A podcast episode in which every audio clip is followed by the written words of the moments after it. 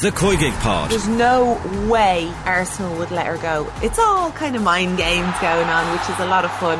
Picked up more attention than any other actual transfer.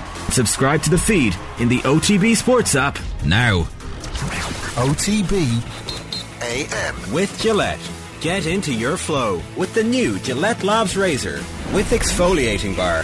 Well, I'd say Derek McNamara is back with us to talk to us about the statistical breakdown. Derek, how are you? Fantastic, yeah, very good. Um, weekend.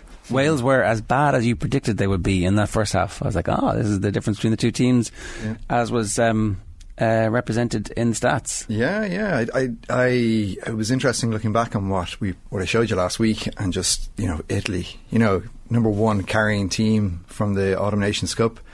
You know, anybody who saw that game could see how amazingly fresh and brilliant it is to watch the Italians run at people, run at run at France. It was amazing, but it was it was very interesting to see.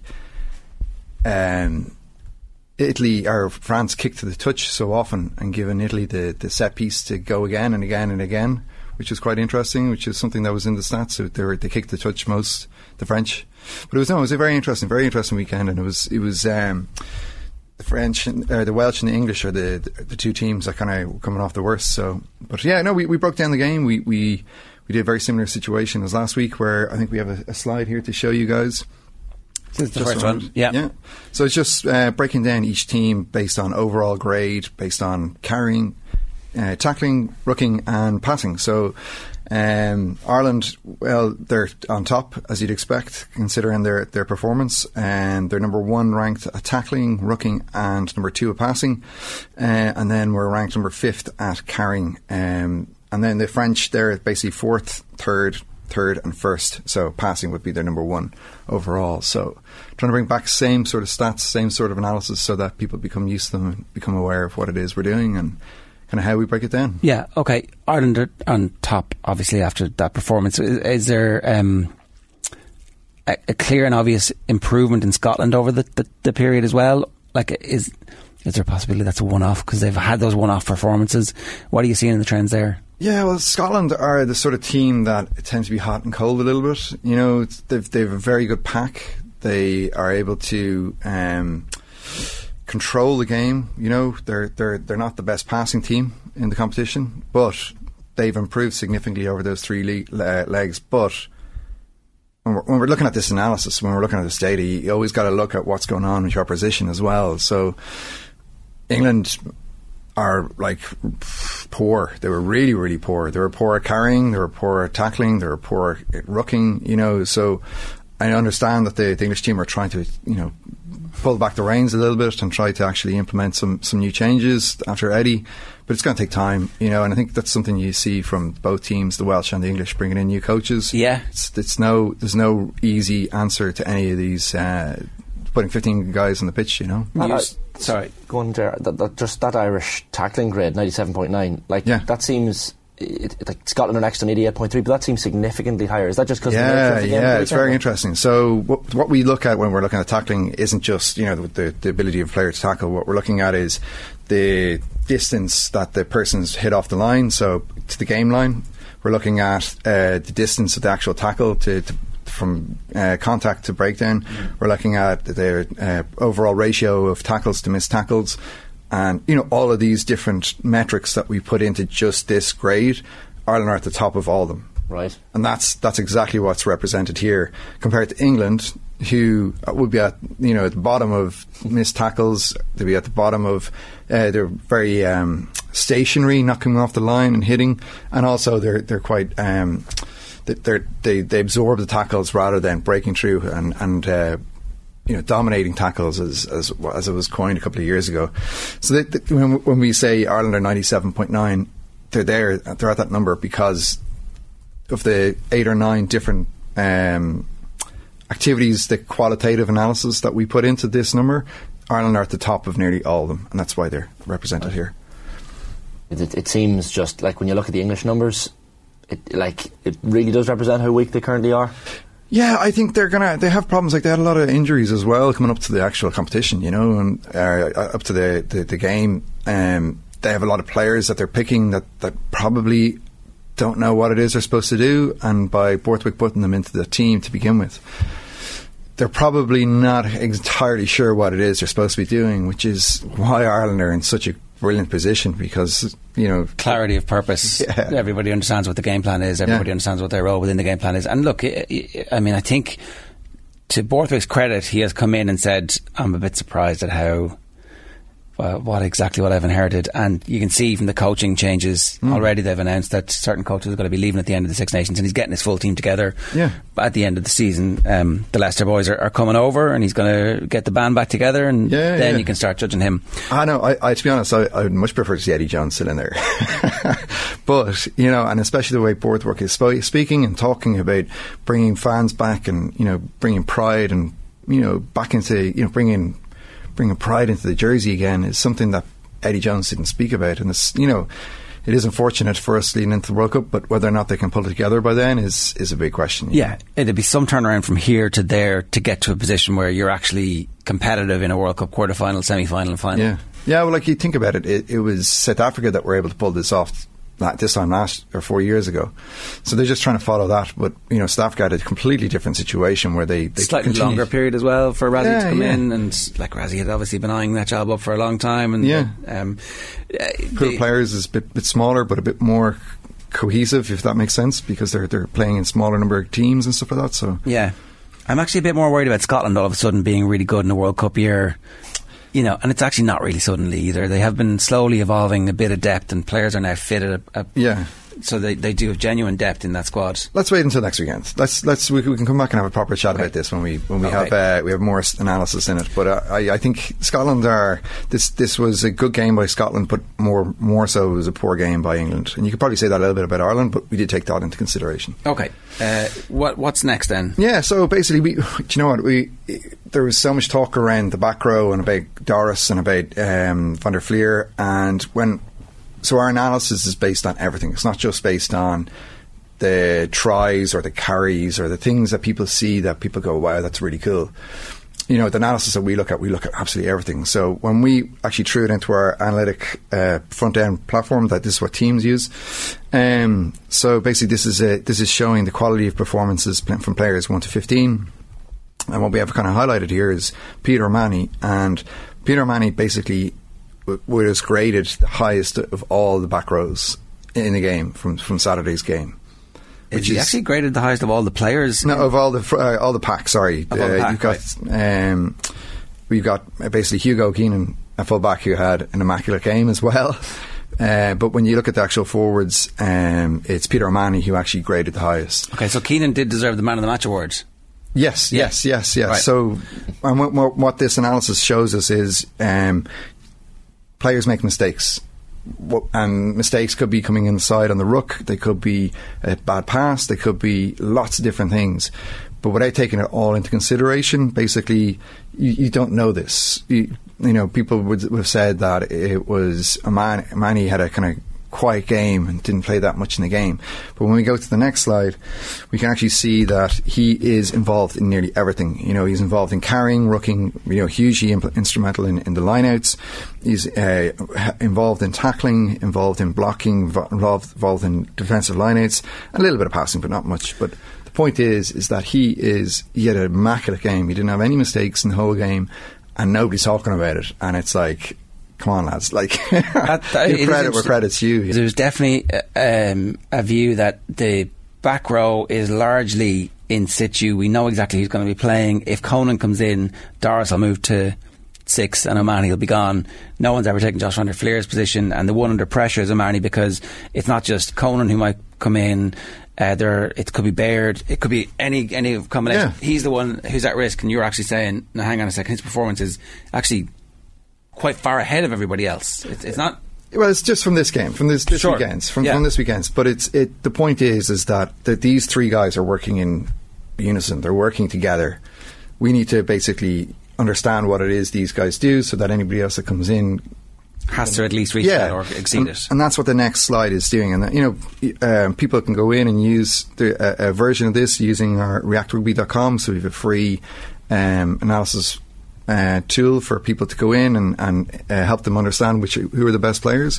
So users can go in and, and, use this analysis, but this is just a kind of breakdown of what each player is doing. So, so for our uh, audio listeners, you've got pie charts of O'Mahony, Van der Flier, and Caelan Doris, and you show the different, like I don't know, is there ten criteria there that? Yeah, these are all the kind of fundamental uh, skill sets. So, like in tackling, we have tackling, tackling assists. Um, in carrying, we've you know our, our rucking, we've counter rucking, rucking, line outs, line out lifting, throwing. Mm uh, defensive line. So the, the, these are kind of like an amalgamation of lots of different activities into one different categories. You know, during a game, Derek, say when um, you know coaches are trying after 50, 55, 60 minutes deciding who's coming off and who's staying on. Mm-hmm. Like clearly, some of these skills and activities are more physically arduous than others. So I, yeah. I guess carrying and passing aren't maybe as, as tough on the body as the maul or, or rucking or tackling. Yeah. So like if, if a certain player's percentages in say maul or tackling are higher than in others, mm. could that could they see these stats and maybe use that information to decide who comes off, or is it? I know, of course, age comes into it as well, but it, it certainly would be indicative as to who should be more tired than someone else. I wouldn't even say age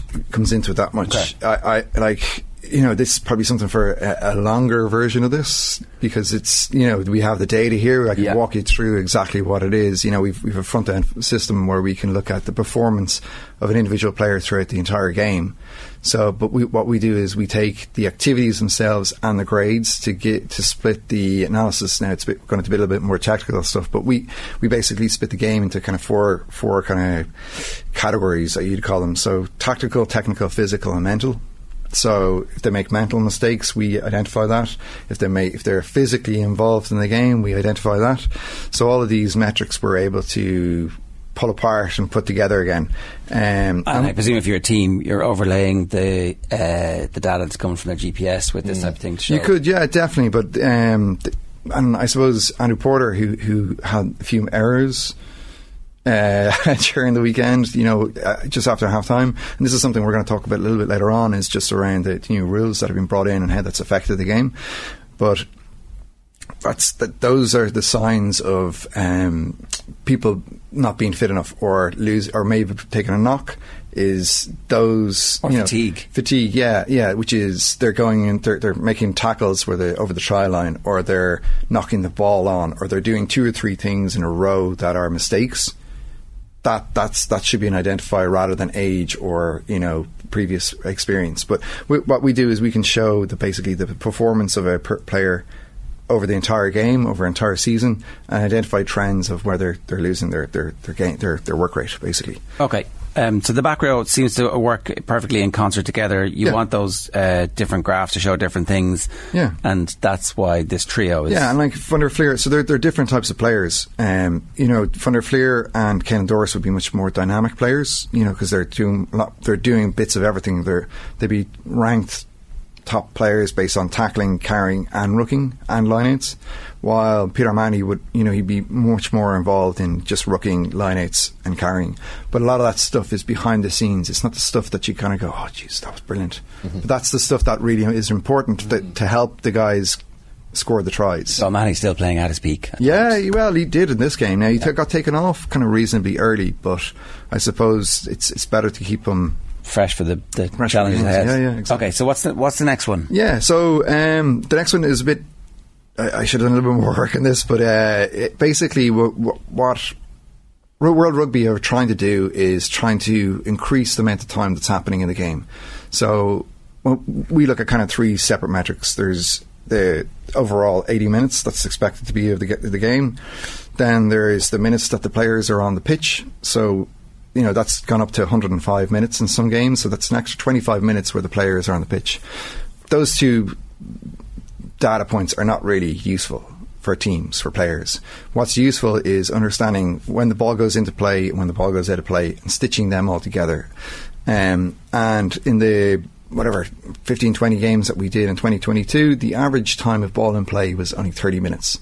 So that's where the ball was in play for just for um, and when we look at Ireland, you know, their their their ball and play was 33 minutes, so they rank number one of all the teams that are in this, compared to France, who are ranked like third or fourth. Okay, or third or fourth last, should I say? Right. So basically, Ireland like keeping the ball in play. If you keep the ball in play, you're able to um, kind of uh, uh, implement your game plan, which is high tempo, high work rate, to try and cause mistakes based on fitness, based on performance. Um, and when we look at 2023 and after these three games, there's only a small set. Does this connect to your earlier point about France kicking the ball out? Yeah, yeah, yeah, yeah. So the exactly. So they they, they like to reset. They like to to um, That's Shaun get Edwards. territory. Is it? Like Um, from a it's French rugby. It's French rugby. Like if you watch French rugby, it's a lot. But like that, that that would be a strategic game plan. Is going to the corners or going going out of play compared to other teams like Wales. Le- Wales played into Ireland's game plan by kicking the ball in play and keeping it in play. If we want to play France and we want to beat France and we want to implement our game plan, we keep the ball in play as much as physically possible. See, it's tricky, right? Because Hmm. you're then kicking the ball back to that French back three, who Hmm. are pretty good at at that bit. Like they get the ball, and they're not going to kick it to our back three. They're going to kick it out because. Do, do you know what I mean? Yeah, no, well, like I, I, w- I would. Our game I- plan I'd- plays into some of their strengths. I would argue with that a little bit. I think we have this general understanding that Fr- Le France, or you know, play this expansive game plan, but they Well, don't. it's not expansive though; it's counter-attacking, right? When we Yeah. so, so even Jalibert at the weekend um, just comes off the bench, and his immediate instinct when he gets the ball is to. yeah, but um, the I don't know what the, the guy's name is. The fullback for uh, Toulouse, he's not an attacking fifteen. He's a kicking to fifteen. He, he kicks a goal and he kicks a touch, and he's he, he he's able to catch the ball, but he, he wouldn't be an attacking threat. Personally, I don't think that they're that big of a threat. Uh, what their big threat is is by um, spoiling your line out. Yeah, spoiling the line out, putting pressure on uh, the opposition, playing a slow, melodic, methodic game plan. Everybody knows what's supposed to do, but it's not, nothing too expansive or extraordinary compared to Ireland. Ireland will be much more strategically um, difficult to play. piece in one of the papers today that they'd Hmm. um, gone out of their way to sign one of the uh, South African coaches who's the architect of how South Africa play. And I was like, that doesn't really make that much sense. But actually, what you're saying is that it's very South African in style. That's very French. French rugby as a whole isn't very flamboyant. I- You know, in the top 14, it's bang, amazing bang. marketing then they have. Like, But like know, we've been brought up to think of Flair and you know Philippe Saint Andre or Philippe Sella. Serge Blanco. Yeah, Serge But it's all bullshit. Is that what you're saying? Largely. Um, Apart from a few moments here I and don't want to insult any French people. out Well, there, we're, there, you know? we're, we're, we're just holding a mirror up to them to them. be my This week we I want can, them to week. help help help France. But the idea is is that the, the information here though is will be trending very much to improving Ireland's chances. Okay, because Ireland Ireland's whole game plan is, uh, very similar to Leinster, which is ball and time play, put under pressure, put teams under pressure, ensure that you you know have the ball in the right places so that you can strike and pick and drive when ne- necessary, or off the nine if necessary, and then off ten when necessary. These rules and these implementation of these rules by the referee is a massive plus for Ireland. You know, there's been, you know, when we look at actually production and the amount of uh, grades or the amount of output that each team implements, there's a 34% increase in the amount of activities that are happening in the game based on these rules from this weekend's games. So the rule changes are actually working. Yeah, now, now there's there's drawbacks to that as well. You know, there's there's and things that, that haven't shown yet, which is injuries. You know, Ireland are really lucky in the first game that they didn't get any in- injuries. As soon as you get injuries, your, your whole game plan changes mm. because you have to shuffle around what you're going to do, and that's what this weekend. That's what, what I'm hoping. Well, not that I'm hoping. What I what I predict is going to happen is is that France are going to come out of the blocks, many miles an hour. Ireland weather the storm, even if they go behind by a significant margin. I think Ireland in the second half will, you know, you know, it doesn't matter if they what the six what is a six two split of, of pack. Ireland, if they implement or if they're able to keep the ball in play and they're able to implement their strategy and they're able to actually spread the ball around like they have done over the last twelve months, then I, I don't see France living with Ireland. Okay, so a furious comeback in the second half that is successful finally for Ireland. Well, if Ireland go out and win it from the start, I'll be happy with that as well. You know, it's not it's, it's not just uh, a, second half. But I, I that's the, the the point is though is that the rules that have been implemented by World Rugby have seen a, a significant increase in ball and play, which is around twenty one percent. Like think about if you were expected to do twenty one percent extra time each morning on your work. Sometimes we do. Yeah. Sometimes we do. It's yeah, sometimes they do. Yeah, It's- but it's it's significant, It's yeah. it's um, but the, the the the other side of it as well is is that Ireland haven't increased compared to the rest of the teams. It's the other teams that are catching up to Ireland. Ireland. This is now time for Ireland to to put their foot down and actually, you know. Um, because the, the referees have a big, massive impact on this. It's the referees who are you know, allowing this happen. Yeah. well, they're they're implementing it. They're, these are Yeah. new rule changes. It's the rules of the referee to, or it's the jobs. It's the job of the referee t- to implement the rules of the game. So, but it's Ireland. It's Ireland's opportunity to get to the lineouts quicker. It's to get to the, set the scrum quicker, kick off quicker. Everything else. We're getting know. some unexpected opportunities to see more Conor Murray stats. I know we had some numbers of him last week, but Yeah. didn't expect that the first two games. And Yeah. it appears that he'll be playing again this weekend, so we'll have plenty more numbers to. Yeah, no, well, we might, we might come back to that. I suppose it's it's looking at the games from a whole and a higher level and, and trying to make it somewhat more, um, I suppose, easier to digest. Yeah. Because like a lot of this stuff is nobody else is really talking about. Yeah. So well, I think the O'Mahony stuff is really interesting because I, Yeah. I think there's a general sense of sports fans after a period of time. People want to see the shiny new thing, but like, Yeah. be very careful, hasten slowly. yeah, but Uh, it's that all them working in conjunction. It's not just Peter O'Mahony. It's it's Peter O'Mahony doing something slightly differently to to Caelan Doris and Doris doing something and that slightly being a differently. perfect To, dynamic. yeah, yeah, yeah, Absolutely. For now, anyway. Uh, All right, Derek, good stuff. Uh, reactrugby.com for anybody who wants to use those tools. Yeah, yeah. And any teams, any professional teams out there looking for this type of analysis, Give you get, a get call. in touch. Yeah, we're ready to go, ready to rock. OTB AM. With Gillette. Get into your flow with the new Gillette Labs Razor with exfoliating bar.